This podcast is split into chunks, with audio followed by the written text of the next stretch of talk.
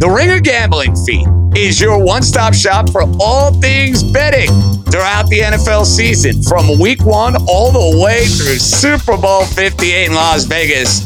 We have you covered every which way. We got our favorite futures, we got props, we'll discuss the lines, and of course, we'll throw in a few parlays. That's a given. So, whether you're a sharp or a square bettor, we'll be breaking it down in terms hopefully everybody can understand and we'll try to win some money along the way. So be sure to subscribe to the Ringer Gambling feed on Spotify or wherever you get your podcasts.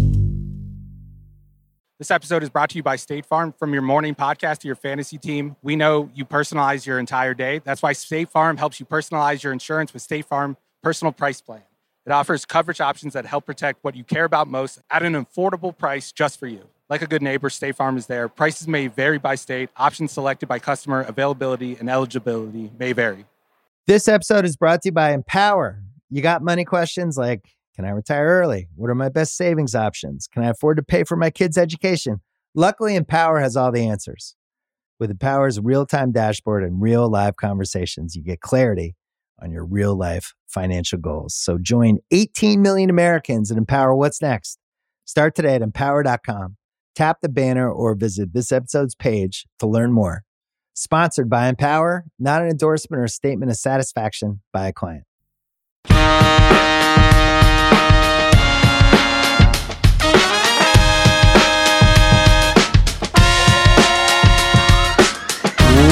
Welcome to Extra Point Take Sheil Kapadia here, joined by Ben Solak. Happy New Year to everyone. Week 17 is a wrap. One more week left to determine who's in, who's out. You got three spots up for grabs in the AFC, two in the NFC. Uh, I think 11 teams who don't know whether they're going to be in or out going into week 18. We'll talk about that. You got the coach hiring and firing cycle. You got the offseason. Who knows what direction we'll go in? Solak looks like a man who stayed up late watching the college football playoff, but is still feeling refreshed. Yes, I'm. Uh, I'm not on the most sleep I've had in my entire life. I did watch the end of, of Texas Washington. I, uh, as a Texas spread bettor, I didn't enjoy the majority of the game. As a, I'm going to take the Washington spread against Michigan in the national championship before this game even ends. Better. I really didn't enjoy the end of the game. It was highly stressful. But man, I. This is the problem with with NFL pods this late in the season I've watched more college film this week than I've watched NFL film. So I'm getting ready for the Senior Bowl later in January, right? I, have got we got the national championship games. I'm getting the NFL draft shows kicking back up. Subscribe to the NFL draft show, bring our NFL fantasy feed. So I'm I'm like uh, I went to my brain for takes for this show. My, my brain was like Malik Nabers, Jayden Daniels, Michael Penix, and I'd be like, no, no, no, no, no, the other one, the professional one. Think about those games again. You could you could still mix in like a hot, you know, it's got to be something big. Like I don't want to know who your you know day three guard is, but if you have like a hot Caleb Williams or Drake Maye or Michael Penix is going to be better than both of them, take that. I would be happy uh, to hear any of those. So there you go. Did you watch that game last night or no? Yeah, of course. Yeah. Penix can. That was the best I've seen. Penix oh my play. god! He stepped up to the moment, man. That was something to see. Woo! He can. He can. Uh, he can sling it. There's no doubt about it. I bet. Well, listen, we'll get to the takes, but I had. I mean, the the time these games start for an East Coast old man like myself, I do this stupid thing. I wonder if any of our audience does this. If you are uh, an old man like me, when there are these late games on at halftime, I'm like, all right, I got to get all my like get ready for bed stuff. I will go brush my teeth at halftime just so that the moment the game ends, I'm like, all right, I'm going right to sleep right now. And that was one thing I do. I don't know if anyone else does that. It's stupid. It saves you like three minutes. There's no point in doing it. Trust me. I know. I see you looking at me. I know it's dumb. Other things. So like, I just, you, you can't snack during the second half. No, I mean, like I, it's late. I'm the kid. you can't eat anything that late when you get, listen, when you get my age, you can't, you can have a little snack here and there, but I was full. I wasn't feeling like I needed a snack at that time. And if I'm watching football at at twelve thirty in the morning, which is a thing I do perilously often at this time of year, uh, you better know I'm. I'm snacking while that's happening. I need I need I need the sustenance to keep me up. I need to be engaged mentally by a clementine. And then the other dumb thing I did, uh, I rip all these coaches for their clock management.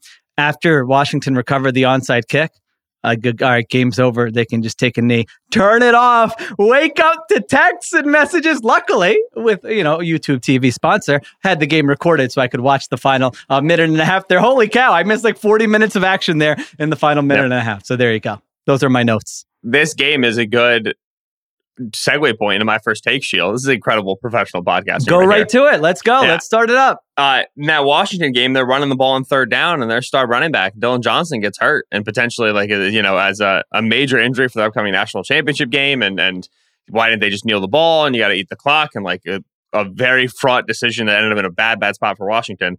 My first take is that I think Mike McDaniel blew the Dolphins' playoff hopes by letting Bradley Chubb continue to play there late in the fourth quarter. Uh, and you never, you you don't know this is going to happen. Like it's, I, I, it, it isn't to say that it's Mike McDaniel's fault that Bradley Chubb got hurt. That I think is a too direct line of causation. But for those who missed it, while the Dolphins and the Ravens were playing, it's three minutes left in the fourth quarter. The Dolphins have already gone for like a fourth and seven from their own 25, right? They're already in like super desperation. We'd need 19,000 things to happen in order to win mode. Three minutes left, down by 30. Tyler Huntley is in for the Ravens. He's handing off to Melvin Ingram, right? I mean, the Ravens got their backups in. The Dolphins have some starters out there on defense, and one of their starters is Bradley Chubb, who's a, a, a starting defensive end for them. He's their leading sack getter on the season. He has 11 on the season. He's got a, a history of injuries, right? This is an injury history going back to college. And you've already had one edge rusher and Jaelan Phillips go down with major injury this season. Bradley Chubb is really, really high on the list of important players in your defense. He might not be one, but he like he's he's probably top two in terms of important players on your defense. Chubb's chasing down Ingram. He gets twisted down a bad way. He you hear it immediately on the broadcast. He yells on the broadcast. He collapses. He grabs his knee. They got to cart him off. Uh, and then MRI reveals uh, the next day he's got a torn ACL. He's out for the season. Uh, so Mike McDaniel was asked about the decision to have Bradley Chubb in uh, that late in the game. And, you know, he says in hindsight, obviously I shouldn't have done it. It doesn't look smart at all. Uh, he, he he brings up, okay, last year, you know, we were down late against the Ravens as well. And like the thinking was like, you know, we had such an incredible comeback then, maybe we could now. And that's true in the beginning of the fourth quarter when you're down 21. It's not true with three minutes left when, when you're down 30. Like that's just not, it's, it, it isn't happening. It doesn't matter what you got on offense. It's not happening. And so it was a egregious mistake. And it's important to highlight these because oftentimes we have coaches that like we don't like or coaches that regularly make end of game decisions that make a bad one and like we're on here and immediately just like you can't do that. This is terrible. Mike we generally like mcdaniel's generally viewed as a very good coach and a very smart guy. Like his offense is amazing and the way he's handled Tua is great. Like i i have a world of respect and admiration for how mike does the job. This was such a bad mistake. This was such a dumb knuckleheaded error. Really really bad. Where are the dolphins at now?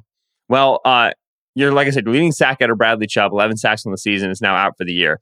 Jaelan Phillips, who is their their other star edge rusher, he didn't have the same stats. His pressure rate's a little bit lower. He only had six and a half sacks on the season, but he was the guy that when you were on offense game planning against this unit, that was the guy you were worried about on third down. He's also out for the year. You're losing 445 pass rushing snaps from Chubb at, at defensive end and another 198 from Jaelan Phillips. They still have some meaningful players in the pass rush. I don't want to minimize what Zach Sieler can do as like a little defensive end, defensive tackle hybrid. He's got nine and a half sacks on the season. He's having a great year. They gave him an extension. He's really paying them off for it. Uh, Andrew Van Ginkel, who's like a little hybrid outside linebacker, pass rusher for them. He's got juice off the edge. Christian Wilkins has always had a nice presence, you know, from the interior. They have players, but like this team, you know, they brought in Jason Pierre-Paul to like see what he could be, you know, and like and then they, he wasn't it for them. They have Melvin Ingram on the roster. They've already done the like kick the tires on the vets that are around, hoping that somebody's got enough juice for them to be meaningful. They've already done a couple times this season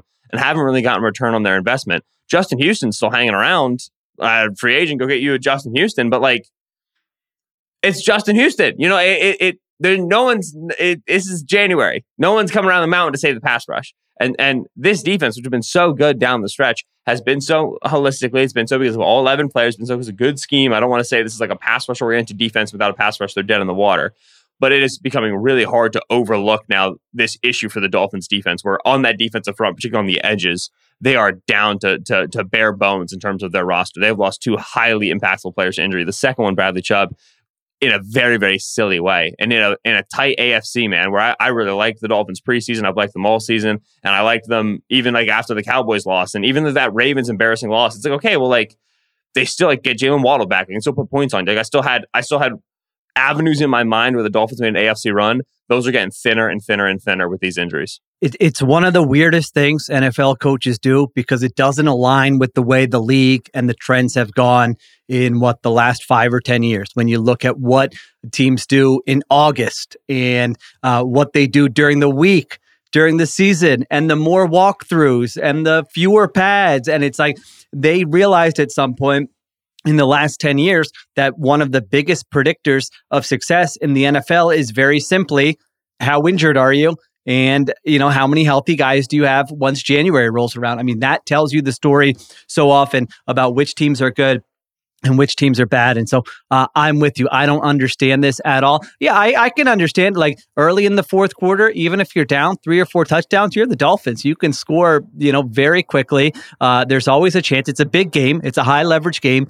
Uh, so go ahead and try to win. But at that point in the game, like at some point, whether you need to have some type of mathematical formula or feel, or you just look out there and say they're playing Tyler Huntley. This game is probably over. Uh, let's not put our guys out there. You need to take your best players off the field. Now, to be fair to Mike McDaniel, I'm sure you know he would. T- you can't take everybody off the field. You only have you know a certain number of people on the game day roster, and so you have to play somebody, and you're thin at certain positions. But Bradley Chubb, like you mentioned, I mean that is absolutely a guy at a position, and you know his value to the team that should not be playing in that spot. Yeah. And you're right to call out other you know coaches and teams too. I mean Kyle Shanahan Was doing this with Christian McCaffrey early in the season. They're at the point, and McCaffrey's got a mild calf sprain. He's not going to play week 18. Right. And it's like that, it, which, which the, the McCaffrey point is just when you use a guy for this many snaps, right. he is more likely to get banged up than not by the time January comes around. Especially a running back. Right. It's one thing to have like second year man Kader Kohou still playing nickel. He's your starting nickel, but he's Kader Kohou. Like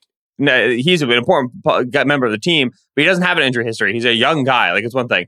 When it's the dudes who regularly get banged up with the number of snaps that they play, you have to be cognizant of it. Yeah, so it's uh it's a good one to call out. I mean, you wonder, yeah, no, no Chubb. I like. I remember we had a conversation when Jaelan Phillips went down, and I was like, I don't know yeah. about this Dolphins defense. And Dolphins defense took off without Jaelan Phillips and was awesome. Um, you know, Vic Fangio, that's what the money's for. Now you got to really figure it out and scheme it up with the guys you have. But at some point, when you yeah. don't have the pass rush, it becomes a lot harder. So Dolphins are such an interesting team here going into week 18, going into the playoffs. Like you it's been a really mostly feel good season for them the entire season but like how does this thing end? I mean if you lose this week and then you lose in the first round of the playoffs how are you feeling about this team going into the offseason? Are you still like hey everything's great. They got some bad injury luck or is there more to it uh, than that? So uh, that's a good one certainly to call out. Uh, more likely right now to make the afc championship game the miami dolphins or the cleveland browns Whoo, baby. Okay. Miami Dolphins or the Cleveland Browns. Browns are going to go to the winner of the AFC South. So you're, I mean, I, I, I kind of think the Browns. Is that crazy? Yeah. What do you think? I mean, it, it, so the reason why this conversation, this question is tricky now is because the Dolphins might have all home games before the championship game if they get the two seed, or they might have all road games to get the six seed, right? So there's a lot of leverage hanging still in week 18. I do think the Dolphins are still more likely to but the, the the direction of the arrows right now is really meaningful. Cleveland has never been more up than they are right now. Miami has never been more down than they are right now, right? And so there's very different trajectories for those two teams. I think it makes it hard to calibrate because it feels like all right, Cleveland's on the rise, Miami's on the fall. I don't know. I'm I, this Cleveland team, man. I tell you, like they're very they're very interesting. They're very. Here's the thing. Here's the thing. Here's the thing. This is an historically good defense. And I, I, think we're, we're I think we're too easily. This is gonna be one of my takes. It's not one of my takes. I think we're too easily waving away like, oh, they have the best defense. They have like uh, Ben Baldwin put up his series conversion rate numbers, which is how often an opponent's first and ten becomes either a new first and ten or a touchdown. Cleveland's the best defense since '99.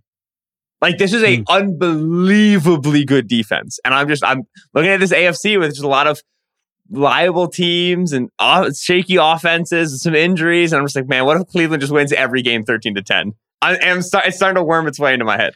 Uh, I would agree with that. I mean, yeah, I think we'll get to our predictions and uh, sleepers and all that here in the weeks ahead, but I don't have a massive disagreement with you there. Uh, last thing on the Dolphins here at some point you can't turn away from like what they've done against top competition here. I mean, I, I, was I did this little exercise this morning where I looked at every team's record against teams that are still like mathematically uh, could could still get into the playoffs. So it's teams that are in the playoffs and then teams that could still get into the playoffs. Against those teams, Dolphins are one and four with a minus 84 point differential, and they've only played five games against those teams. That's the fewest in the NFL. And so it's like you know when it's when it's the uh, Chiefs and the Bills and the Eagles and now the Ravens and their only win you know was that one against the Cowboys. It's tough to look at that and say this team's going to go into the playoffs and be you know uh, and going to make some noise, even though. I really like this team. I really like this Dolphins team. I've had fun watching them all season, so we'll see what happens Mhm. with them. All right, good segue to mind here. Solak, uh, and I hope I'm not stealing like your extra point taken or anything here. If I am, who cares? We'll figure it out. But I have come up with the Kapadia all juice playoff matchups. Okay, so this, This, is, is, this is very funny because you're the you're the grouch, you're the curmudgeon, and I'm the I'm the Yeah. the joyful youthful man. No, earlier this week I put on Twitter my all piss everybody off playoff scenario. I was like, how can I get the most fan base? I got the Falcons into the playoffs. I got the Bills out. I had the the cowboy. I had the Cowboys losing the, the division to the Eagles. Just the absolute worst vibes. Like everyone's unhappy with where their teams are at. That's what I went for. You went for juice. Listen, I'm always uh, a ray of sunshine. I think listeners know Always that from been. listening to the show the last two years. So here's the exercise. I went through, and like I said, we have 11 teams that could be in or out depending on the outcomes of Week 18. So I am giving you the seedings, the pairings, the playoff matchups that will provide the maximum entertainment value when I'm sitting in this chair to my right on Wild Card Weekend. Oh, I love a wild card. I love a divisional round weekend. I love a wild card r- round weekend. When I'm sitting there, I want to be entertained. You know, you're an Eagles fan. Uh, I'm a con- I'm team content here. So this is like the team content uh, matchups here. So I'm bumping the teams that I find a little bit boring or I, I don't necessarily need to see them in a playoff game. And I'm looking for the fun teams and the fun matchups. This was actually harder than I expected. So I want Yeah. your feedback on whether I got this right or whether I got this wrong. I'm starting with the NFC. NFC was a little bit easier. It was definitely easier than the AFC. So NFC, it's going to work itself out, I think, hopefully. I've got the Green Bay. Well, it might no, it's not going to work itself out. You know, we're going to get surprises and none of this is going to happen. But here's what I've got the number seven Green Bay Packers. He's got the cheese head on, the team of extra, Extra point taken. taken. They're one win away. Plus We money, still baby. got a shot. We still got a shot going to Dallas to take on the Dallas Cowboys. You got Mike McCarthy versus the guy who replaced him. You got Dak Prescott. You got Jordan Love, who I'm just like pretty close to predicting is going to win the MVP next year. We'll save that for an offseason pod. Uh, you got the possibility of Dak Prescott going like 27 for 27 against Joe Barry's defense. I mean, a lot of things in play here. What I like is you got quarterbacks, you got coaches, you got, I think, two good teams. You have a chance for some fireworks, some high scoring, uh, a high scoring game, and so that's my seven at two Packers at Cowboys. That that that one's got some juice. Six at three is the easiest one. Mike McCarthy, revenge. That's got tons of juice, man. Yeah, that's a that's a great one. Uh, next one's great. Next one's easy. I mean, everyone wants this. Los Angeles Rams at Detroit Lions. Jared Goff saying, "You got rid of me, McVay. Well, now I'm stealing your soul, and I'm going to the divisional round. You threw me under the bus, and now look how I'm playing with another offensive coordinator. It wasn't all you. So you got Goff versus McVay. You got Stafford returning to Detroit, which we talked about on a previous show. You got two explosive offenses. I mean, this would be the marquee, one of the marquee matchups of Wild Card Weekend if we get Rams at Lions. So uh, just to be clear, Packers are not in. Uh, Rams have clinched a spot, although we don't know if they're going to be the six or the seven seed. Now, this was the hardest one. This is the one where I need your help here. Five at four. I've got the Eagles, and I just went chalk and went to Tampa. You know, 2021, Eagles go to Tampa. Jalen Hurts doesn't play well. They go into that offseason exploring a Russell Wilson trade. Shh, they don't want you to know about that. Uh, exploring Deshaun Watson trade. Shh, no, no, no. Alan no, Robinson, we're going to go sign good. Robinson. Yeah, no, that no, no. 2020 knew, offseason no. is going to be a disaster for the Eagles, dude. They just escaped scot free. Nope, they knew all this. They knew AJ Brown was going to be available. They knew Allen Robinson was going to stink. Uh, they didn't want Watson. They didn't want Wilson. They knew Hurts was the guy. Yeah, yeah, no, that's not how it played out. So you have that game from 2021. That would be sort of intriguing. Now that since then the Eagles go to a Super Bowl, and then this year it looks like they're falling apart. Do they go to Tampa? Do they lose that game? And all of a sudden it's like, what is the state of this team? What is the state of this franchise? And is Baker Mayfield playing in a divisional round game. So let's start there and then I'll get to the AFC. What do you think of those NFC pairings? Do you have any notes? Would you rather have the Saints or I know you would rather the Falcons uh, get in because you picked the Falcons, but you, you, you're no, done I with don't them. want the Falcons okay. in. Absolutely not. I forsworn them. I don't know the team. I don't know yeah, them. You, you don't know them. So that's the big one. Should they would the Eagles go to New Orleans or Atlanta? Would that be more fun? And then would you rather have the Seahawks? I can't imagine you'd rather have the Vikings. But would you rather the Seahawks and the Vikings are the other teams I have to say sorry to? You're not getting in in my scenario. What do you think? I think Packers are definitely the most juiced up of the of the the three. Right now, Packers, according to the New York Times predictor, sixty eight percent chance to make the playoffs. They'd be doing it so as the wild card. Twenty one percent chance for the Seahawks. Three percent chance for the Vikings. Of those three, I think the Packers are definitely the most preferable. There's also some worlds where, where two teams make it out of the NFC South. I'm hoping we don't get that. Bucs and Saints would be just an absolute no, drag please on everything. no. Um, between the Bucs and the Saints, I, the one that I think has the most pizzazz is the Bucs because I think people are into the Baker Mayfield uh, uh, uh, resurgence. Which again, I've, I've I've I've written about it. I've said on podcasts. He's only good when you don't believe in him. Once you start being like Baker's pretty good, immediately bad. He's the you know how like Tinkerbell can only fly if you believe in fairies. He's the opposite of Tinkerbell. Okay, when you're like he's got it, he doesn't have it. When you're like yo Baker's bad, that's when he's good. So everybody's got to stop talking about the fact that Baker's playing better so he can play better. If you if you're with me, Well, he would be So a dog think- in that game, right? Uh, yeah, the Eagles would be favored in that game at Tampa, I think. I think so. Given the way betting markets are still treating the Eagles, I mean, I I'm doing the Eagles defense for the play sheet this week. Holy smokes, dude! It's so bad. Um, yeah, I so I I I, uh, I don't know who I'd be picking in that game personally. Uh, so I think yeah, the Bucs have the most juice there. I think NFC wise, you, you you nailed it. Okay, there you go. All right, so we got the NFC right now. AFC, I mean, this is this is tough. All right, so here's what I've yeah, got this is really this is the hard one. in the AFC. I've got the number seven. I can't believe I'm saying it because I've been ripping this team all season long. Jacksonville Jaguars going to Miami. Miami wins this weekend, wins the AFC East. Jaguars go to Miami to face the Dolphins. Uh, this is a tough one. Maybe you tell me the Steelers would be better. I was thinking, you know what? Trevor Lawrence, maybe they have some magic. Uh, you got Trevor Lawrence, you got that Dolphins offense. There's still some fun uh, to be had with that game. So I've got seven verse two there. I want to give you all of them because like they're all connected here. That that's why I chose them the way I did. Number six, Buffalo Bills at Kansas City Chiefs in the Yeah. first round. I had I just started with that and then worked off it, worked everything else off of that because anytime we can get Mahomes versus Allen in the playoffs, I want to see that. I don't care if the teams are flawed, which they are, which makes this actually more intriguing. These are not two juggernauts. These are two very flawed teams, but these are two quarterbacks who are capable of anything. You've got the history, you've got the 13 seconds, you've got the Kadarius Toney call from earlier this season. Anytime I can get Mahomes versus Allen, I want it. And so in this scenario, the Bills would lose in week 18, but they still get in with either a Steelers or a Jaguars loss. So you get Bills at Chiefs in the first round. I mean, that is an all time first round matchup. And then finally, I've got Cleveland Browns, number five, at the Houston Texans, number four. This is another tough one. Tough spot for Houston, but man, CJ Stroud is so good. Let's see what it looks like. Him making high degree of difficulty throws all day long. Maybe they get blown out. I don't know. They played a few, you know, a couple weeks ago. Yeah. CJ Stroud didn't play in that game, uh, so I, I've got the Texans. I've got two AFC South teams getting in. Jaguars as the seven, Texans winning the division. Sorry to the Colts. oh, Jaguars sneaking in. Yeah. Sorry to the Pittsburgh Steelers. I left out. All right, what do you think? I agree with Texans, uh, uh, Browns for sure. I think that my my ideal four seed winner is the Texans. I think that team has the most juice, and like you said, particularly for the Browns game, uh, that was the second game of Keenum. He very clearly was not really capable of executing the offense, and the Browns just kind of beat him up uh, up uh, up front.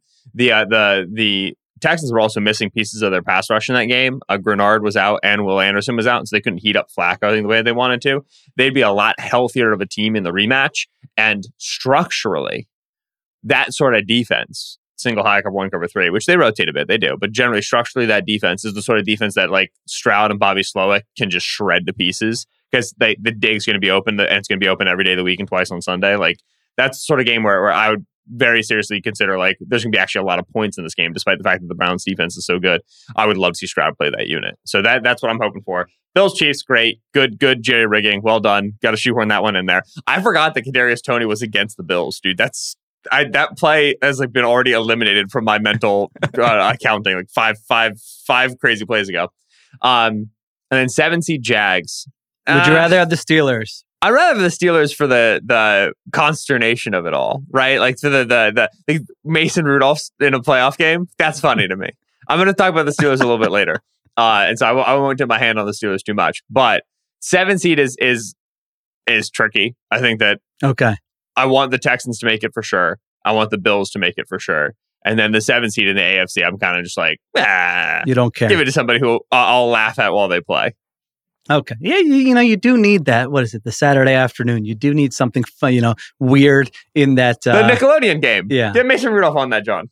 in that time slot. So there you go. That is the uh Kapadia all juice playoff matchups. That's not how it's going to play out. We'll get, you know, Friday show, we'll get to our picks and everything.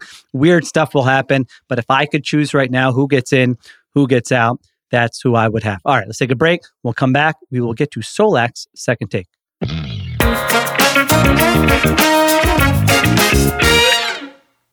The NFL regular season is wrapping up, but there's still time to get in on the action with FanDuel, America's number one sportsbook. Right now, new customers get $150 in bonus bets guaranteed when you place a $5 bet. That's 150 bucks in bonus bets, win or lose. Week 18, early lines, two bets that I like. Texans money line, plus 100. They're facing the Colts on Saturday. Winner might make the division. CJ Stroud is back. I like the Texans to win that game. And then Bears Packers on Sunday. Bears been playing really good ball. Packers need to win and end. Bears would love to play the spoiler. I like the Bears plus three against the Packers. The app is so easy to use, and there are so many different ways to bet, like same game parlays, and make them live. Finding bets in the new Explore tab, making a parlay in the Parlay Hub, the best way to find popular parlays, and more. So visit fanduel.com slash ringer NFL and make your first bet a layup. FanDuel, official partner of the NFL. Must be 21 plus and present in select states. $5 pregame moneyline wager required. First online real money wager only. $10 first deposit required. Bonus issued as non-withdrawable bonus bets that expire seven days after receipt. See terms at sportsbook.fanduel.com. This episode is brought to you by State Farm. From your morning podcast to your fantasy team, we know you personalize your entire day. That's why State Farm helps you personalize your insurance with State Farm Personal Price Plan. It offers coverage options that help protect what you care about most at an affordable price just for you. Like a good neighbor, State Farm is there. Prices may vary by state. Options selected by customer. Availability and eligibility may vary.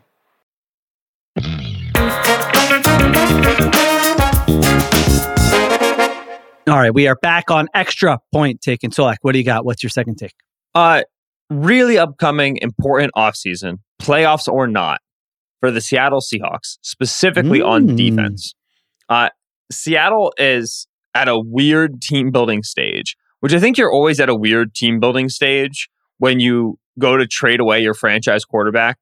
And then you're kind of like, oh, I wonder if this guy on our roster as the backup can actually be good. And then he's good enough to start, and like, let's give him an extension. You're kind of always just like, like that's not you kind of in your mental accounting, you didn't plan for things to go that way. And I think you saw that in the Seahawks behavior where they like they gave Geno the extension, DK's on the extension. Okay, let's uh let's trade let's go uh trade for Leonard Williams in the middle of the season. Let's go sign Dre'Mont Jones, right? I think they they were like, all right, let's do like a real quick one year reload, fill some of the gaps that we have on defense, fill some of the gaps we have on offense, and go. And this year, just defensively, they could not hack it, right? The early start of the season, I remember coming on this pod and being like, Seahawks defense, man, very high in success rate. They're first in success rate week, uh, through week five. I remember being on this pod being like, I don't know how this is happening, but it is. It turns out it wasn't happening. It was not real. Uh, they're gonna they're right now on the season 22nd overall in success in, in success rate. They're 25th defensively since the Leonard Williams trade. Right? They kind of like they made the Leonard Williams trade in week nine, being like, "Hey, we've been pretty good, but we're starting to struggle a little bit." And like, let we'll plug Leonard Williams in, and and it'll solve the problem. And it just didn't at all. Uh, they're 29th overall in the season by EPA per drive by series conversion rate, which I referenced earlier. Again, how many of your opponent's first and tens become either new first and tens or touchdowns? Uh, they are 30th. This is a bad defense. This is a cellar dwelling defense on the season. And that's a frustrating thing given the resources that have been put into it, right? Uh, they are veteran contract extension players at safety with Quandre Diggs and with Jamal Adams, who they traded multiple first round picks for. All along the defensive line, they are established players. And Jarran Reed, who they went out and signed, Dre'Mont Jones, who they went out and signed in free agency, Leonard Williams, who they made the trade for. They went and got Bobby Wagner this offseason, right? They've also like drafted and done well drafting at corner, where they have three rookie contract players in Riq Woolen, Devon Witherspoon, and Tre Brown has been playing outside for them, all of whom can perform, right? They went and got Julian Love in free agency this year. Like they poured resources into this defense, and this defense is not playing well. Critically, what, what like one of the, the really important things that happened in Seattle that I think was overshadowed in the Russell Wilson exchange was that the Seahawks made a uh, identity shift defensively in their time under Pete Carroll. We knew the Seahawks to be a, a cover three, single high defense, right? Legion of Boom era defense. Okay, we got Dan Quinn, we got Gus Bradley. This is how we run things. And they kept that defense all through the 2010s, uh, up until 2021. Ken Norton Jr., who was a, a member of that cadre of coaches, he was the linebackers coach in the Legion of Boom. He was their defensive coordinator. After the 21 season, Pete moved on from Ken Norton Jr. He promoted Clint Hurtt, who was their defensive line coach, and he brought in Sean Desai, who's now the defensive coordinator, but also not really defensive coordinator of the Philadelphia Eagles. Both of these guys are of, of Fangio backgrounds. Pete wanted to get on the wave, as many defenses have tried over the last couple of years, of a, of a more Fangio inspired system, of a more two high system, right? I think in late 2010s and the early 2020s, we saw a big zig in that direction from a lot of defenses. And for a lot of those defenses, it did not work. And the, the Seahawks are one of them, right? They tried to load up on the necessary talent. They tried to make the necessary investments. Okay, we're going to spend big at safety. You need good safeties. Okay, we need a good linebacker. We're going to get Jordyn Brooks in the first round. Okay, you need versatile defensive linemen. We're going to have Dre'Mont Jones and Leonard Williams. And it just, it has not coalesced for them over two years with Clint Hurtt running that defense. Uh, this is meaningful because Seattle is pretty cap committed offensively to the unit that they've got, right? They're right now going they're going to be 23rd in cap space next season. They're pretty much like flirting with being over the 2024 cap as it is. You're about to get big cap hits for uh, Geno, who's about to jump from 10 million to 31 million. DK is going to jump from 13 to 24. Lockett's going to jump from 11 to 26.8, which I've been watching some Tyler Lockett recently. I'm not sure I want to pay Tyler Lockett 20, 26.8 million dollars. They're pretty committed to the, the the version of the offense that they have and, and who the stars are there. Defensively, Leonard Williams, who they traded for, is upcoming free agency. Bobby Wagner is going to be a free agent. Jordyn Brooks is going to be a free agent. You have Uchenna Nwosu coming off of injury. You have uh, uh, uh, Jamal Adams, who he's gone from 11.5 to 26.9. They're they're benching this cat early in the season. I don't see how you possibly play pay Jamal Adams that money to not play him, which is what they were do, doing this season. They are at a huge crossroads defensively, and Pete Carroll's background is a defensive coach that's where he's supposed to bring value in terms of the schematics of, of, of, of the organization. He obviously brings a lot of value in a lot of other places, but that's where he's supposed to bring the most value. So I think that you might see a defense coordinator change in Seattle, and I think it would be justified. I like Clint Hurtt a lot, but I, I, I the proof of the pudding's in the eating over the last two years. They put resources into this. This is not working. And I think you could see them swing back in the way, like, think about the way the Browns swing swung back, and they're like, we have Joe Woods, two high, Fangio, and it was just horrible. And then they were like, what if we brought Jim Schwartz in here and we just let Myles Garrett cook? I think you you look at the Seattle defensive roster, you say Riq Woolen, Devon Witherspoon, Tre Brown, like uh, Julian Love's good, Quandre Diggs is good. Our secondary is like we have the secondary. Let's go back to what we were doing, which is when we had a great secondary, and we just let them eat. We just put them on the line of scrimmage, and we we we asked them to win games for us, and we stopped trying to solve problems in other places with lesser players. So I think you might see a defensive coordinator change in Seattle, and I think you might see a swing back to that old defensive philosophy. And I think that's really important because Pete's been there for a long time and you gotta, you know, you, you he's great coach. He's got it's the same conversation we've had with Tomlin, same conversation we had with Belichick last year coming into this year. You're there for a long time, but the NFL is what have you done for me lately, lately league? And for Pete, it's all right. Those Niners keep winning the division, brother. Those Niners keep making runs, but in the division, you are getting big boy. You're getting your second place. You have to show that you can push to that. So this, I think, is an important season upcoming for the Seahawks cap wise, especially on the defensive side of the ball. A little bit of heat on Pete Carroll to get this one right it hasn't just been one year, you know, to be clear. This has been like five straight years where they've had a mediocre or below average defense. And so for the first, you know, what, three years of that, we talked kind of the opposite of what you're saying. It was, oh, you know what? They're the only team still sticking with this old just line up and play uh, and play your one high, and teams are too good for that. And the league has passed them by. They got to change. And then what happened? I remember I was at the combine asking Pete Carroll about this, I think before uh, 2022. And he spoke in a way I had never heard him speak before, where he said, I think we've been a little bit arrogant in how we play defense. And I was like, whoa, I've never heard you say anything. It's a great line. Uh, wow. Remotely, uh, remotely close to that. And so he was basically saying what you're saying that no, we need to evolve. We need to do things differently. We need to disguise more. Uh, we need to look at how offenses are attacking us.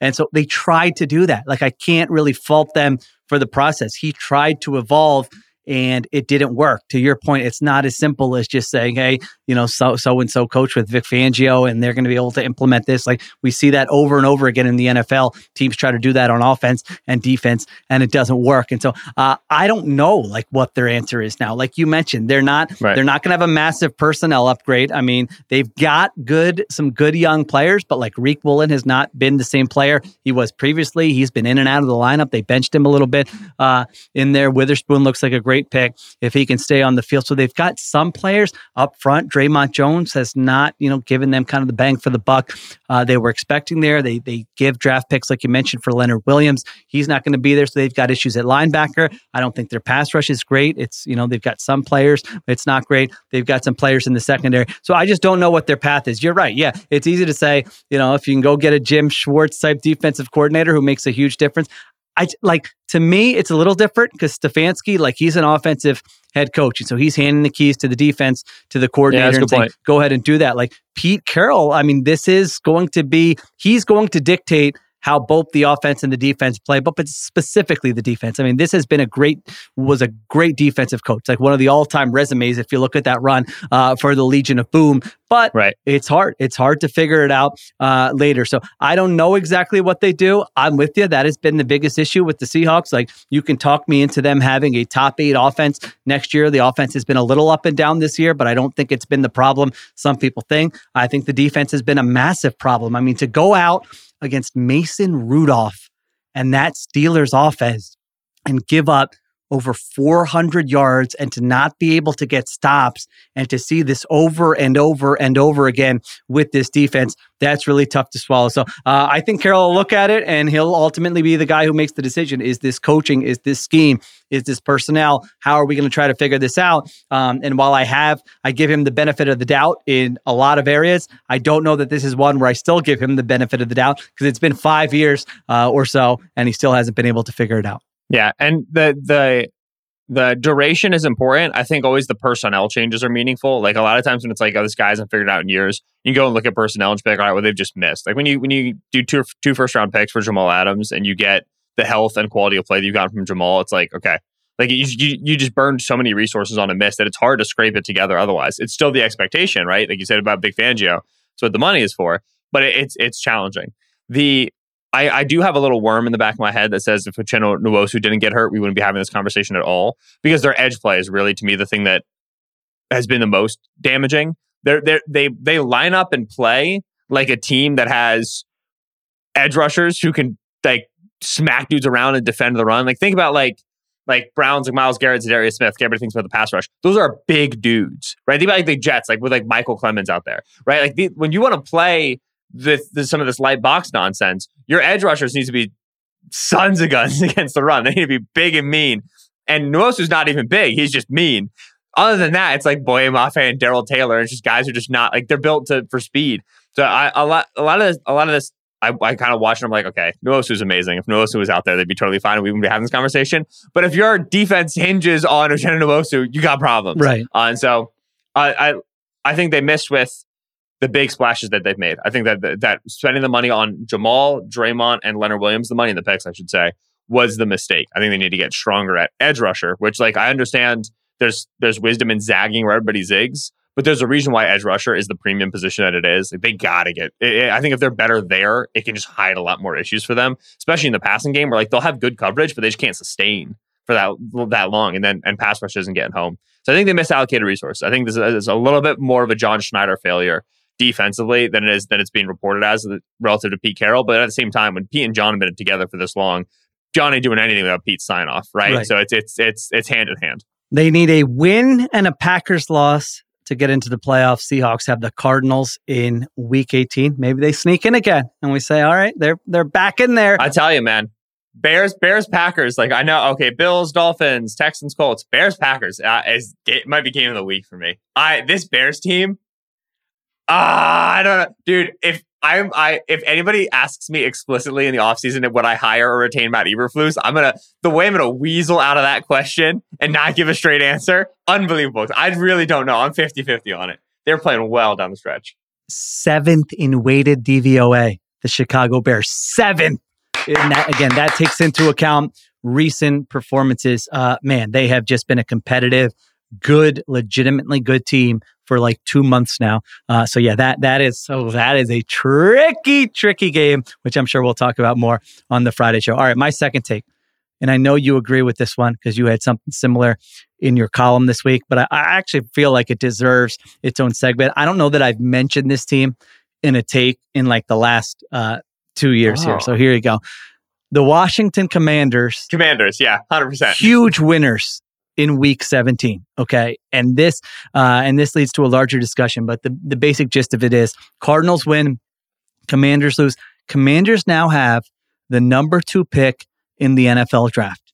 So like you and i have spent hours upon hours upon hours in the last two years talking about rebuilding and how can a team set itself up for success? And what do you need to do from uh, coaching and gm and uh, ownership and draft resources and all this stuff I don't remember a team having the clean slate that the mm-hmm. commanders mm-hmm. are going to have this all like this is what you dream of for a rebuild. Okay. Now they've had to suffer through the Daniel Snyder era to get there. So maybe that's part of it. You suffer through that for a long time and now you get a clean slate here. But here's what they're working with. Okay. Number one, new owner. I don't know if Josh Harris is going to be a good owner or not. He's going to be better than Daniel Snyder. I'm a 76ers Anybody? fan. He's not going to be good, yeah, but he'll okay. be good enough. There you go. He's got to be better than Daniel Snyder. That's number one. Number two, draft capital.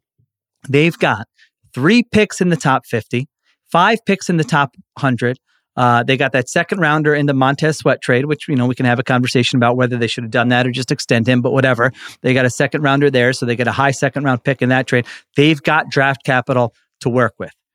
Number three, maybe the most important, they have such an easy path towards a quarterback all of a sudden. Now, this is unless something crazy happens in week 18. I'm not telling you it's a guarantee. Caleb Williams or Drake Maye, they're, oh, they're going to come in and they're going to be the next CJ Stroud and they're going to take the league by storm. Obviously, you don't know. It's a risk. It's probably what it, like 40% at this point. At the same time, you just want a shot at it and you want a shot at it where you don't have to give up like three first round picks to go and get it. This is a nice situation. You have the number two pick whoever goes, Caleb Williams or Drake Maye, you take the other guy, you build around him, and you hope for the best, and you hope that you, you hit with the pick and that that guy can develop. So you got quarterback, you got owner, you got draft capital, and then number four, you have a chance to align the head coach and the GM in a great way where it's not messy, where you're not saying, oh, well, we're going to hire a coach, but we have this GM. Or you're saying, oh, we're going to, uh, you know, we're going to hire a GM, but we're keeping the coach. Now, you don't have to do any of that. Fresh start. I'm sure the people, you know, Ron Rivera, they're fine people, but it's obviously time to clean house. So here's what you do. You do my ideal setup.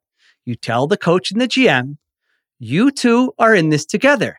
You will either succeed together or you will fail together. If there comes a point where I'm firing someone, I'm firing both of you. So you don't need to go pointing fingers and say, and we're going to have a very defined structure who has final say on the 53 man roster, who has final say on all personnel decisions, who has final say on all draft picks. We will have that outlined here in the beginning. You will know where you stand. I expect you to work together and make it work. You have all these things. First time, probably since the early 90s, that this franchise is set set up to build something and to sustain success. Again, I'm not saying it's going to work. Like I, I just laid it out. You could right. mess up the GM, you could mess up the coach, the quarterback could stink. There are all sorts of ways this could go wrong. That's why it's hard. I'm not saying it's easy. I know it's not easy, but this is the type of like a blank slate that you dream of when you are a franchise trying to rebuild. So this is very rare in the NFL where you don't have anything that's messy. You can start over. The roster is not like good, but it's not a disaster. You have receiver talent, you have defensive tackle talent, and you have draft capital to add in other areas of the roster. So uh, this might be the first time I've said something nice about the Washington Commanders in extra point taken history, but I think they were big winners in week 17 because there's going to be a huge difference between the 3rd mm-hmm. pick and the second pick. And now they're positioned to make that quarterback decision so easily. Yeah. So something I didn't know when I wrote in the column, which was shared with me, I forget who shared with me. I was trying to find out. I apologize if you're, listening. The Commanders have the second overall pick. If they there, there's a world in which they lose it because the Patriots, if they lose to the the Patriots and the, and the Commanders are tied right now. Oh, the strength of victory. If they both lose, the strength of schedule actually flip, and the Patriots will get the second overall pick, right? Which is bananas that it comes down to just that. I take it- it all back. right now.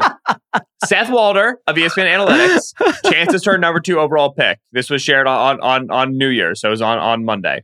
Commanders sixty nine percent, Patriots are twenty three percent. Right, their models. The Commanders are extremely likely to lose to the Cowboys. They are multiple touchdown dogs. The Patriots might beat the Jets. Right, that's the thing. It's like it. The Patriots need to lose to the Jets.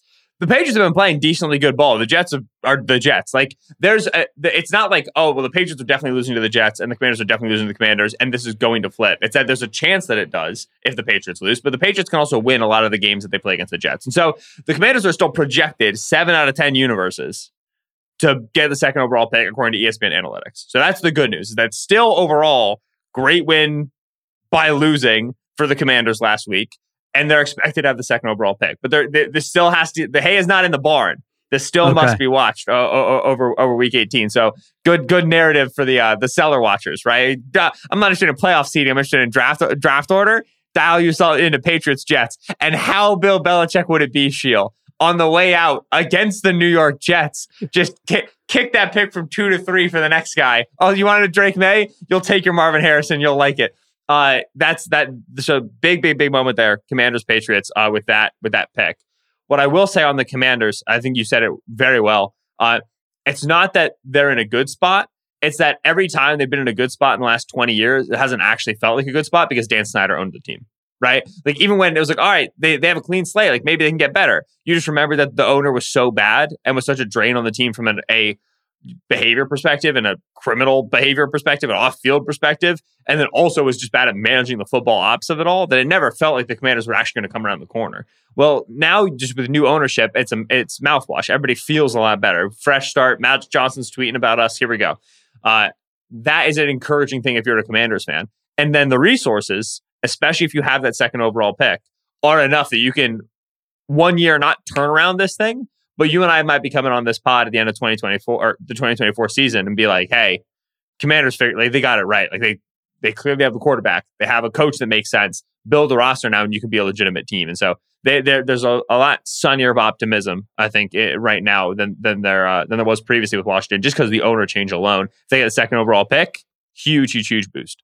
Yeah, it's the strength of schedule tiebreak. So that could go one Yes. way or the other there in week 18. So listen, uh, bad job by me. Listen, it's week 18. Uh, we're coming off the I, holiday. I had no Uh, idea when I wrote it. All right, and, and I'm and- glad you noticed yeah. that. Otherwise, yeah, here's that, the thing: that would have who's, been who, who's who's I, I look at Tankathon. Tankathon tells me I, I'm like there's, they each play one game. There's no way strength of schedule is so close that it would flip, and it actually would. What a great storyline for week 18 there. All right, let's take one more break. We'll get to our final takes and the extra point ticket.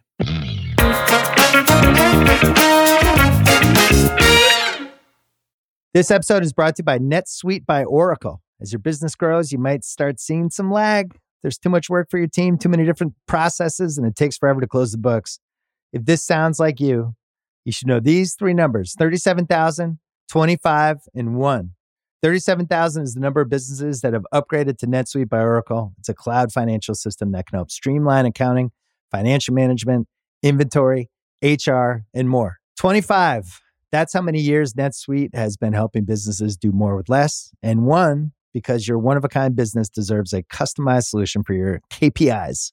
It's like when you come here for this podcast or when you check out your favorite website to gather all the info you need to make better decisions for your fantasy leagues. Well, NetSuite does that for your business and then some. It's one efficient system, one source of truth with everything you need to grow. Right now, download NetSuite's popular KPI checklist designed to give you consistently excellent performance absolutely free at netsuite.com slash ringer. That is netsuite.com slash ringer. This episode is brought to you by UGG. Y'all know UGG is a brand that athletes wear all the time in the tunnel and on travel days. Well, I bet you think UGG season is only during the colder months of the year. Au contraire, you're wrong. You need to check out the latest spring drop from UGG. They have everything from sandals to clogs. I like the sandals. UGG has you covered for your next spring adventure. Shop the Golden Collection at UGG.com.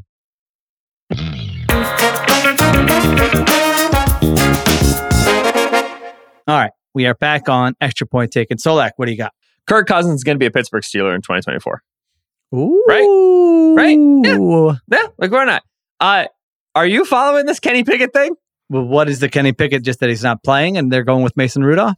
Yeah. So, firstly, Kenny Pickett's not playing, and they're going with Mason Rudolph. Right. That's that's established. Uh, they said on Monday, pretty much right after the Seahawks win, "Oh yeah, no, Mason's going to be the starter for us next week." Which was kind of like, "Hey, last week you said." You know, Kenny could have maybe like if he's healthy enough, but we're just gonna do Mason for one more week and then we'll see. And then after you you beat that Seahawks game, it's immediate.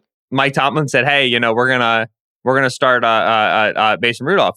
Now, uh, Tomlin uh, was asked obviously about the quarterback situation, and he said, you know, um, he's uh, Pickett's Pickett's a huge part of our team, and we love Kenny Pickett, and he's great. And he also said that Kenny Pickett was medically cleared to play last week, but it ended up a healthy scratch. Right, he was not QB two, so having medically cleared, he was QB three, healthy scratch, emergency QB three.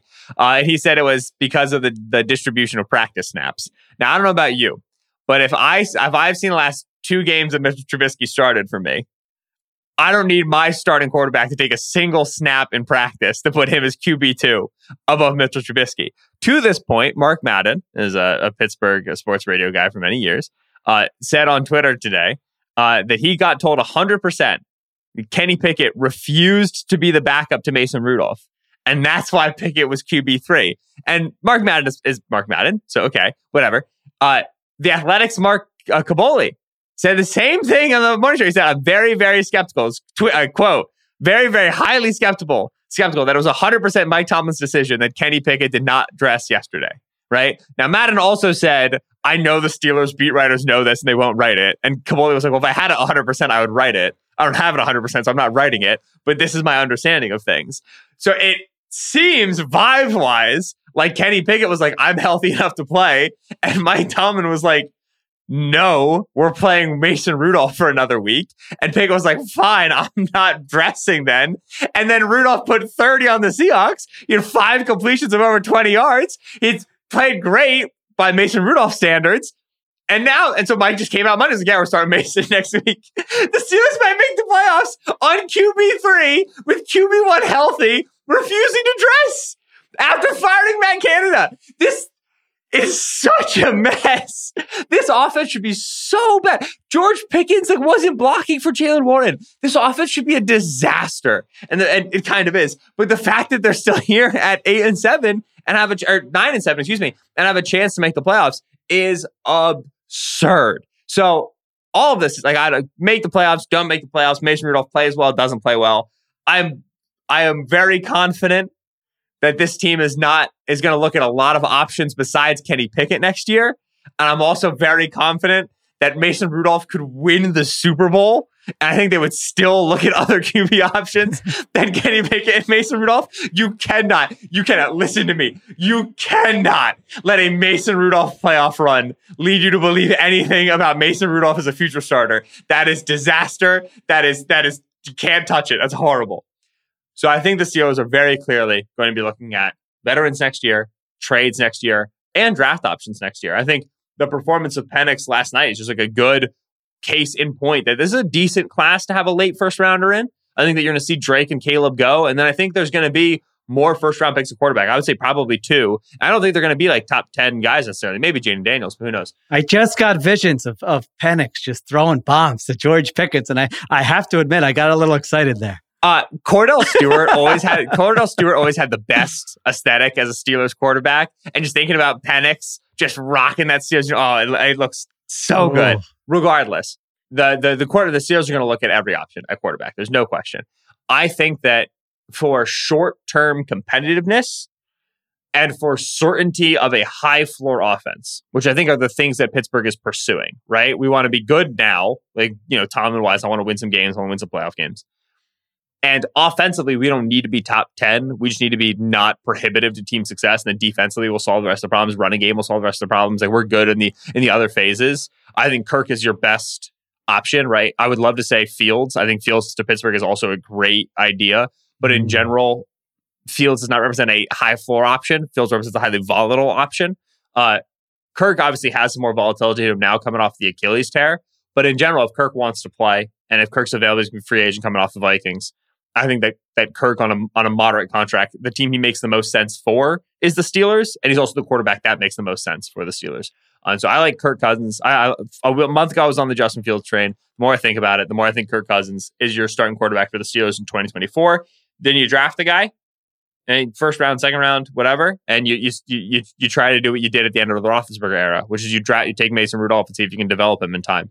Um, it's a stopgap solution, but that's what happens when you always go over 500. You don't get to get the good solution because you don't get to pick top five. And so I think Kirk is a, is a Steeler in 2024. And I think any and all morsels of this Kenny Pickett drama, please forward them to bsolak at spotify.com. I mean, yeah, I this I I I had not seen this. Uh, to be perfectly honest, I'm looking here. Kenny Pocket Pickett. I almost called him Kenny Pocket. Kenny Pocket. That's fun. I don't know what if he's operate. I don't know if he's operating from the pocket. Maybe we, I don't know if someone's done that before, but it felt right saying it coming out of my mouth. Uh, Kenny Pickett was asked about it and said, "Whoever reported uh, that he wasn't, he was refusing to be the backup quarterback. Don't know where it started. Kind of crazy that people will write and put out there to try and prove their point or help their uh, standpoint in their careers. Disappointed to see that. So, yeah, Mark uh, Madden really needed some help at this point in his career. Mark Madden's been doing this since like listen, the seventies. this is just journalism. You got to present both sides. I don't know. Uh, I'm with you. They listen. They got to do something. Oh shoot! They're, this report came out literally when we started the pod. I was like, how did I miss this? It came out 42 oh, it minutes did? ago. Okay. Yeah. Yeah. yeah. All right, good. uh, Steelers are seventh in defensive DVOA, uh, which like that kind of surprise. I, I watching them. I didn't think they were playing that well, but that's pretty uh, pretty impressive there. They've got some some pieces on offense, which we've talked about earlier this season. I mean, you got the run game, uh, you've got wide receivers, offensive line has improved from last year. You can still pour some resources there, and your floor is already going to be high with Mike Tomlin, as we've learned over the last 17 freaking years. I know Steelers fans are tired of hearing it, and I'm sure if I was Steelers media, I'd be tired of hearing it. But oh my goodness, 17 straight years without a losing record. So they got to do something. Uh, and yeah, I'm thinking about Kirk, Kirk Cousins in there. I mean, that's a really good team. Kirk Cousins. Uh, now you got to get the offensive coordinator right, but yes, they got to do coordinator, quarterback, figure it out uh, this offseason, and then it could be a really good team going into next yeah. year. So uh, I'm getting Kirk in the building as a free agent. I'm saying Kirk.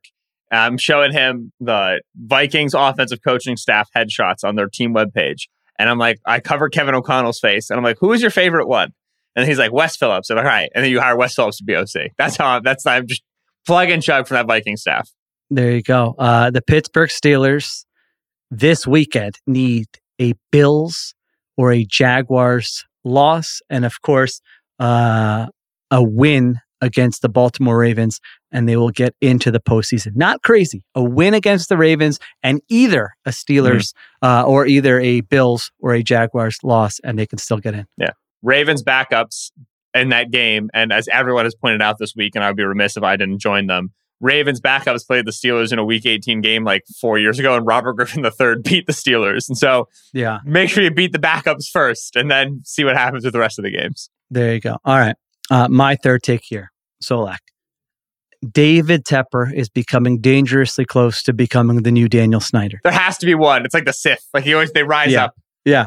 I want to be clear because this is in regards to how uh, he's giving his fan base no hope and some of his behavior. This is, you know, Snyder did a bunch of sexual harassment allegations, workplace misconduct, all that heinous stuff. That does not apply. I just want to be clear before I get a call from David Tepper's representation that it's not what I'm talking about uh, here. But just in terms of being a complete disaster and an embarrassment as an NFL owner, Tepper keeps adding to his resume. So if you haven't seen it by now, there's a video of Tepper appearing to throw a drink at a fan in Jacksonville from his box. Uh, per the athletic Joe Person, Panthers have declined comment, NFL have declined comment.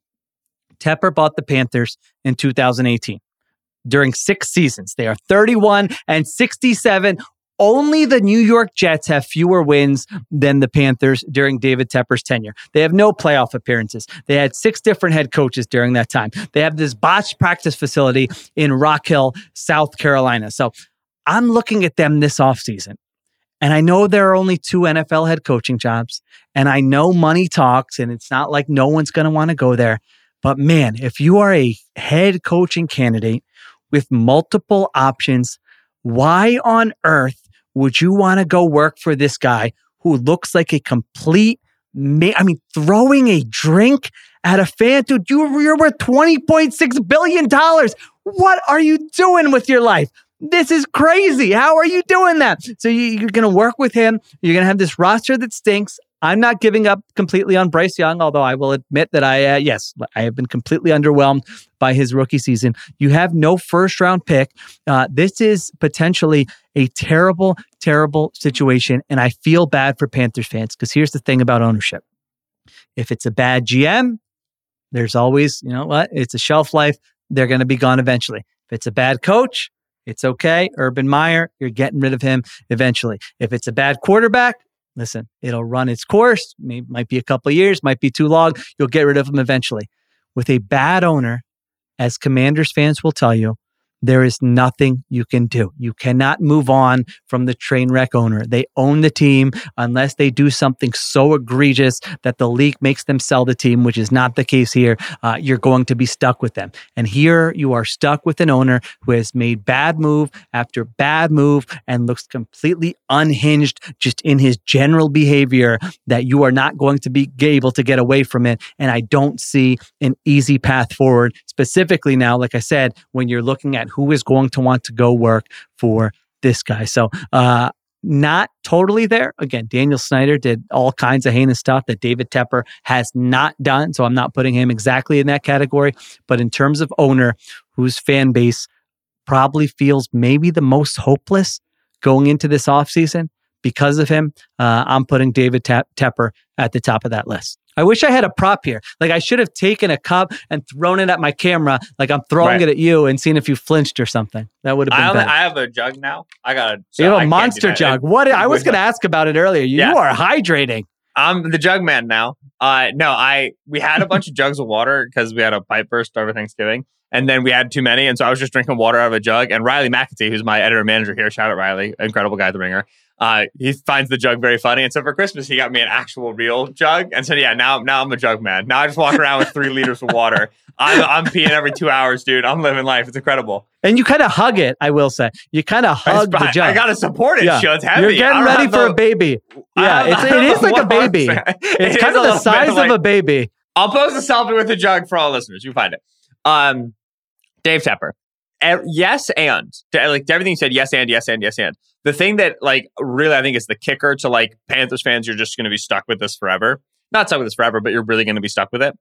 He very clearly reads, listens, is online, and cares, and that's really bad. That's not Thank good for at listening. all. Yes. Which hi Dave. When you own a football team, forty percent of the people at minimum that consume your football team, either as fans or analysts, are going to hate what you're doing, like without fail, right? Like that's what it is to be a fan. So they just be like, not enough. Like, like you know, like Kyle Shanahan's got people who think he's not a good offensive coach. You know what I'm saying? Like, it's just like like everybody. Like, if you are listening and you let that in, and and you let that affect you, it's always going to be bad. Especially like like that's that's under the good circumstances. When you traded for the first overall pick, drafted Bryce Young, the reporting out there has it that your influence is one of the main reasons why Bryce Young ended up being the pick. Bryce looks the way he does right now. Stroud looks the way he does right now. It turns out one of the future picks you traded is going to become the first overall pick in the next draft, which might be something. When you're in this bad of a situation, if you are listening, like think about the amount of times we've seen Panthers brass over the course of the season, like clarify something right? There's just a lot of like reactive narratives to like, oh, well, this is being said. Actually, this isn't what happened. If you're just going to own a team, you can't care this much about what people are saying. And if you're going to own a team and be this bad at it and have the team be this terrible, you really can't say. You're at the Jaguar Stadium and they're, the fans are, are, are, are, you know, getting your goat a little bit because you're losing. Welcome to the league, baby. it's so soft. I mean, you, it's so play, soft to not be able to deal with that. games a year and you lose some of them, dude. The other fans aren't going to like you. You can't. You can't take it without chucking uh, water at someone. Or probably not water, but still, that's like like that. You you cannot be letting stuff like that in. And so not only is Tepper going to be bad, he is going to be very publicly bad on his face, just collapsing and embarrassingly bad in front of everybody and and just continue to care and do it. It's gonna be a spiral and it's gonna be dreadful. Keep pounding. There you go. Keep pounding. All right. Hit us with your extra point, the final extra point taken of the regular season. What do you got? Isn't is the week 18 one? That's also the regular, isn't it? That, that we're yeah okay that's true. All right, Listen, Probably, I right? up Because it goes off of seventeen things during this podcast. If you think I'm going to stop now, I'm not going to stop now. All right, go ahead. All right. Sheil, I have three 2025 season Ooh. predictions for you. Wait, 2025. Yes. Oh. I did this a, a few weeks ago. I said I had three predictions for you. One of them was Browns to win the North. And you and and and it was like uh, Josh Allen to win MVP. It was something like actually came decently close. It was fun. It was a good time. I don't have odds for these because they're, they're they're way far in the future. But I wanted to make sure as we do wrap up the rest of the regular season, I acknowledge that the regular season is coming to an end. Uh, that we I want to get a couple takes on a couple teams that we probably aren't going to discuss for a couple months. So I have three for you. I want you to pick the one that is most likely. Sheil number Okay. one. The Arizona Cardinals make the playoffs next season.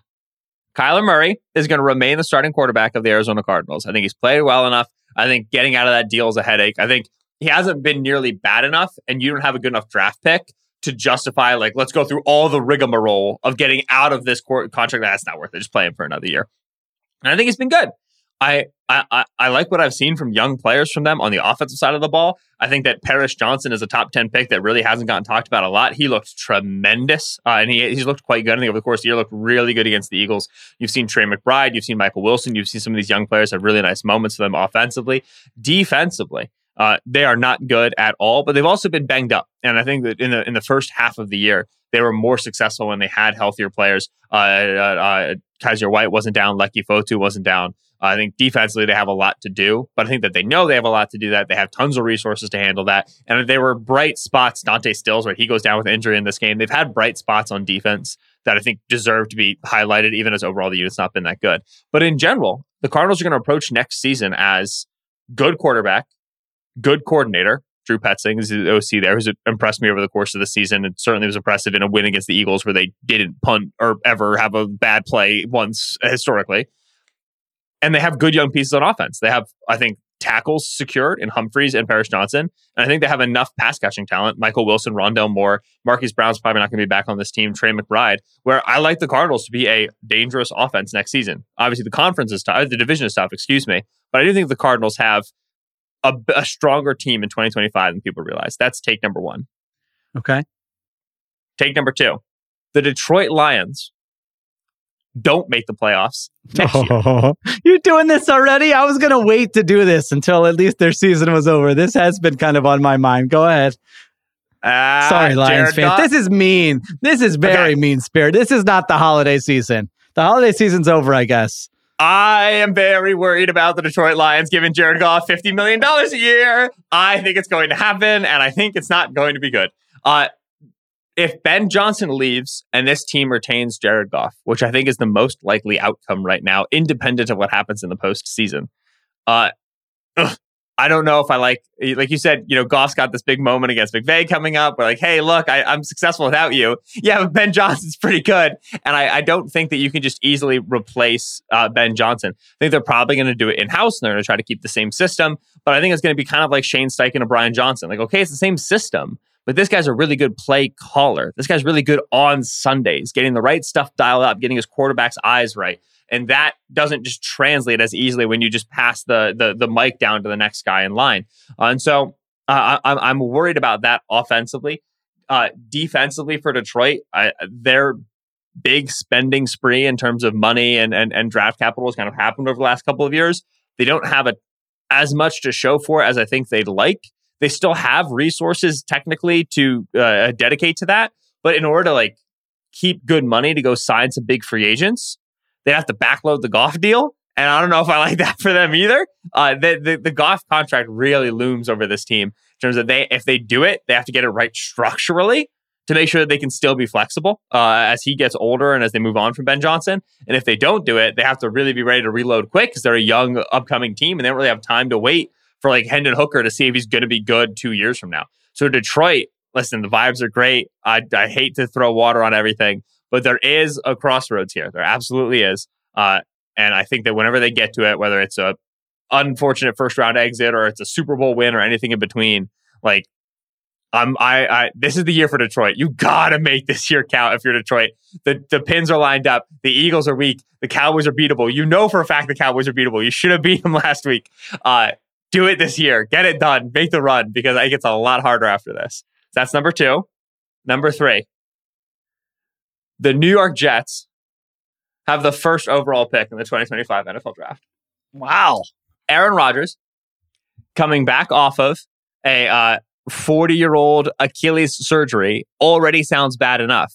Now, Sheil, he tried to, this is not like a regular Achilles. I think this is being like, we, we, we, we missed this half of the narrative when we were talking about this. It's one thing to pop your Achilles when you're 40. It's another thing to pop your Achilles when you're 40 and try to achieve a five month recovery timeline. Because I, to me, that feels like it might invite some long term risk for the health of the Achilles next year. I'm very worried about Rodgers coming. Like, uh, okay, he's going to have the whole offseason to maybe continue the rehab, but they try to get him back quickly. And I, I, I don't, I'm not going to pretend to understand how tendons work, but I, my history from covering football is that it's usually better when the guy just says, I'm going to come back next year and they take the recovery slowly. That tends to be the better sign. Ask Cam Akers how the five month recovery off the Achilles went, right? Like it's just, he never had the explosiveness again. So, uh, I'm extremely worried about Rodgers playing well. They clearly don't have a quarterback plan behind Rodgers. Uh, offensive line wise, they're still without solutions, right? I mean, like Mekhi Becton is, is, is an issue for them right now. The interior is a problem for them. Duane Brown's going to get a year older. Like they do not have solutions at tackle whatsoever.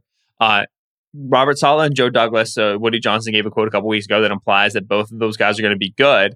But when both of those guys are coaching for their jobs, I think for the early part of the season, you could see, I think, some aggressive spending and, and, and some uh, aggressive all in pushing that if it doesn't work, and I'm worried it won't because Rodgers won't be capable of playing at the level they need him to, you could see this team really enter blow up mode.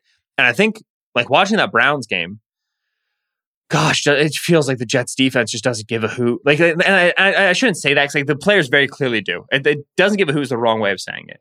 But it feels like they are they're just at the end of their rope, where it's just like, how are we supposed to show up for another game where we just have to be perfect to have a snowball's chance in hell of maybe winning in the fourth quarter? Like this, like once that defense starts to break, it's just like, okay, well, we lost this one because the other team already scored 17. So I guess this is over. Like you can just you can feel how demoralized that defense is. And and, and it's been a long season. And by week one next year, they're gonna be back up and charged up, ready to go, and Rodgers is going to be back.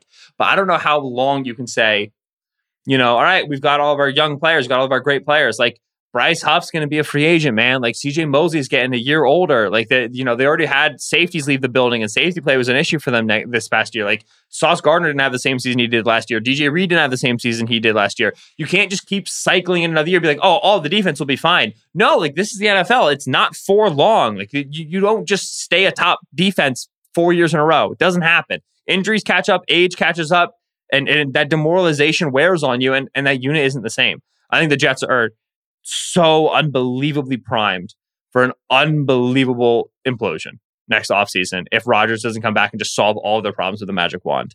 So Lions oh miss the goodness. playoffs next year. Cardinals make the playoffs next year. Jets get the first overall pick next year. Sheil, if you could pick one of the three, which one do you think is going to happen? This should have just been the whole show. You should have messaged me this morning and said, I have three things for next. And we could have, like, none of my takes were worthy of anything this good. And now we're an hour 10 in, and this is the best stuff uh, we get to in the whole show. The Ben show, I've got three things, is, is a format that I'm 100% keeping. Uh, it's one of my favorite. Uh, that's going to come every so often on an extra yeah. point. It's a fun one. That has, that has a high hit rate. All right. Uh, so, the let me just go one by one and then I'll give you my choice. Uh, Cardinals I may know. I think they've played better than I expected. They've been more competitive than I've expected. Johnny Gant has been better than I've expected. No doubt about it. They still have the worst defense in the entire uh, NFL. And I don't think that there's a quick fix for that. And I don't think that Gans is a great schemer, even though I know he's trying stuff and it's looked a little bit different than it did in Philadelphia. But I just think that's going to take some time to add some talent there. So I think their defense is going to stink. Petzing has done a fantastic job, my fellow bald man, uh, with the Arizona Cardinals. And yeah, I'm curious to see what it looks like. Now, listen, there's a scenario where they kind of blew it here and they would have been in a better spot drafting one or two and getting a, one of those quarterbacks. But uh, it's okay. It's not like they have nothing. They can buy another year, see what it looks like with Kyle Kyler Murray um, next season. So I think they'll be competitive and frisky. I don't think they're making a big leap into the playoffs uh, next season. The Lions is the one where if I had to pick one of these, I'm sorry, Lions fans. This is the one I would probably lean towards. Now, Jared Goff is signed through next year. So they he's a free agent right in 2025. So they Okay. have him under contract next. Now, are, is he going to be like, yeah, cool, I'll go into the last year of my contract, no big deal, or is that going to be a conversation in the offseason? That's obviously a big storyline. But I'm with you. I mean, you look at it, and if it's Jared Goff without Ben Johnson next year and a first place schedule, like it's it might look a little i think they're still a good team. I still they got a lot of young talent that i really like. They're good on the offensive line. I don't love the defense. Like the defense is you know statistically has been probably mediocre i think if you watch them in the second half of the year they have not been very good so there's still enough good young talent there where i'm not saying they're definitely not going to make it but yes i do have concerns about that group next year with the the oc just feels like a huge difference maker uh, for that team and you never know for sure if that's the case. Maybe they'll groom someone and they got someone else they bring in and they're just as good, or it's just a slight drop off. That's possible. But I do worry about them a little long term. For all the feel goods of this season, you look at them next year and beyond, and it's like, D, are you sure you have a long term answer at quarterback and play caller, like the two most important things? So uh, I don't know, not the two most important things. Dan Campbell, still very good coach. So I trust them, but that's the one I lean towards. The Jets, I don't think they're going to be that bad. I mean, they think about it. They've had the worst offense in the NFL this year. So even if Rodgers plays like eight games and isn't great, the bar to clear is very low. And I'm with you on defense. I know it's volatile, but man, they still have a lot of good young players on defense. Like they have young guys up front that could develop and could emerge as very good players next year. They still have Quinnen Williams. They just still like their linebackers. They still got Sauce Gardner. So uh, I'm not telling you they're going to have a monster season next year, but to be picking first in 2025, that would really surprise me. So out of those three, I am going. I'm sorry, I feel bad, but uh, I think I'm also the other thing with the Lions that division. Ben, I mean, everyone Yeah. knows how I feel about Jordan Love. Uh, we'll see what the bear. The Bears have been a very good team in the second half of this uh, season, and then you've got the Minnesota Vikings, where their quarterback situation really can't be worse. I mean, Kirk Cousins could just go back to the Vikings, and that could be a playoff team next year. So uh, it's not going to be as easy in that division next year. So there you go. How would you rank them? What do you feel best about? We'll finish out the show. I think so. I think my number one is probably the Lions as well. My number two is is the Jets. The the exact logic that you put out, which is like the Jets, like their offense was so bad this year and they were still fine. That's the exact reason why, like, I, you can't keep doing this. It never works. Where you're just like, all right, we're good defense and we're just waiting for the offense to solve itself and we're going to stay good for forever and we're going to be fine. Because eventually the front office and the coaching staff put so many resources into the offense that the defense starts to lose an edge and then just like regression hits and variance hits. Like we we always like in order to be a top five defense like okay Saleh all the players like it's very clear why this happened but we always underestimate the amount that like luck and health play into it. And just I, i'm so worried that if the floor comes out on the jets defense next year even a little bit then they're they're they're they're going to be in such clear Im- implosion territory. It's like our defense needs to be better, but our offense needs to be better. And the defense was so good for so long, and Saleh can't hold the locker room together. Like they they they they feel as most Aaron Rodgers employing teams feel primed to me. The the dynamite, the TNT, the fuse is coming down like the cartoon. And so to me, I think that's like a a decent shot that they're bad bad next year. Cardinals. I think are good. I think they're going to be like 500, uh, a little bit less than 500. I think they'll be like seven and 10. Uh, it's not going to be good enough, but defense, right? Like uh, it's not good enough. They're if they're if they're good next year, it's going to be on get just an average enough defense to not cause you a problem theorem, and their offense is going to be what's carrying them. And I like Kyler and Petzing's role in that. I'd love if they had one weapon. I was I actually really like Right. believe was lights out. Right? If this team goes and gets like Tee Higgins, goes and gets like Mike Evans, then I'm going to be like, all right, this offense can actually like pull some weight. I think they're they look like they could do that, but they need to have a good offseason in order to get it done. Marvin Harrison, baby. There you go. All right. So, so I thought, don't we do a whole show on this in the off season, or do we do like three years out? What's that show we did last year? That was a lot of fun. Yeah, did, like, I, future I, I predictions. have no idea what shows we do. I just show up and you tell Yeah, me we're doing me this. Like, here we go. I have no idea. We'll save that for uh, April or whatever. All right. Thank you to Ben Solak. Thank you to Christopher Sutton for producing. Thank you to Eduardo Ocampo for the video production, additional production supervision by Conor Nevins and Arjuna Ramgopal. Next up on the feed is Dual Threat with Nora and Steven. And then Solak and I will be back on Friday to preview week 18 in the NFL. All right. Thanks for listening, everyone. Have a great week. We'll talk to you on Friday.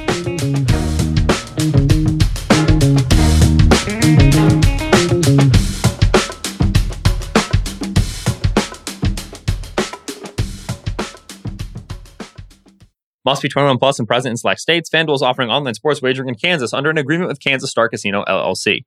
Gambling problem? Call 1-800-GAMBLER or visit FanDuel.com slash RG in Colorado, Iowa, Kentucky, Michigan, New Jersey, Ohio, Pennsylvania, Illinois, Tennessee, Vermont, and Virginia. Call 1-800-NEXT-STEP or text NEXT STEP to 53342 in Arizona, 1-888-789-7777 or visit ccpg.org slash chat in Connecticut, 1-800-9-WITH-IT in Indiana, 1-800-522-4700 or visit ksgamblinghelp.com in Kansas, 1-877-770-STOP in Louisiana. Visit mdgamblinghelp.org in Maryland. Visit 1-800-GAMBLER.net in West Virginia or call 1-800-522-4700 in Wyoming. Hope is here. Visit gamblinghelplinema.org or call 800-327-5050 for 24-7 support in Massachusetts or call 1-877-8-HOPE-NY or text HOPE-NY in New York. There's a lot that could impress you about the all-new Honda Prologue EV. True, it's got class-leading passenger space and clean, thoughtful design and intuitive technology. But what really sets the Prologue apart from the competition is that it's more than an EV. It's a Honda. Honda, the power of dreams. Visit honda.com slash prologue to learn more.